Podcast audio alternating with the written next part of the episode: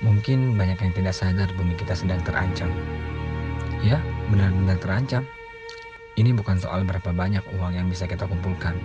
Lalu dengan uang itu kita bisa membeli apa pun dan selamat dari segala dampak buruk kerusakan lingkungan ini. Dengan rumah nyaman, ruangan ber-AC, mobil ber-AC, makanan sehat atau organik yang kita mampu membelinya. Tapi perilaku dan sikap kita masih acuh tak acuh pada lingkungan. Sisi lain, lihatlah sebagian orang di sana. Tidak ada AC dalam rumahnya. Ruangan sederhana, makan seadanya. Dan mereka paling parah terkena dampaknya. Kalau sudah semakin rusak nanti, uang yang kita miliki pada akhirnya tidak akan ada artinya. Karena hal-hal yang kita perlukan sudah tidak ada lagi untuk kita beli, walaupun dengan harga tinggi. Lalu kapan kita akan peduli pada bumi ini? Tidak perlu jadi aktivis untuk peduli lingkungan. Cukup jadi manusia dan penduduk bumi untuk kita peduli pada kehidupan ini.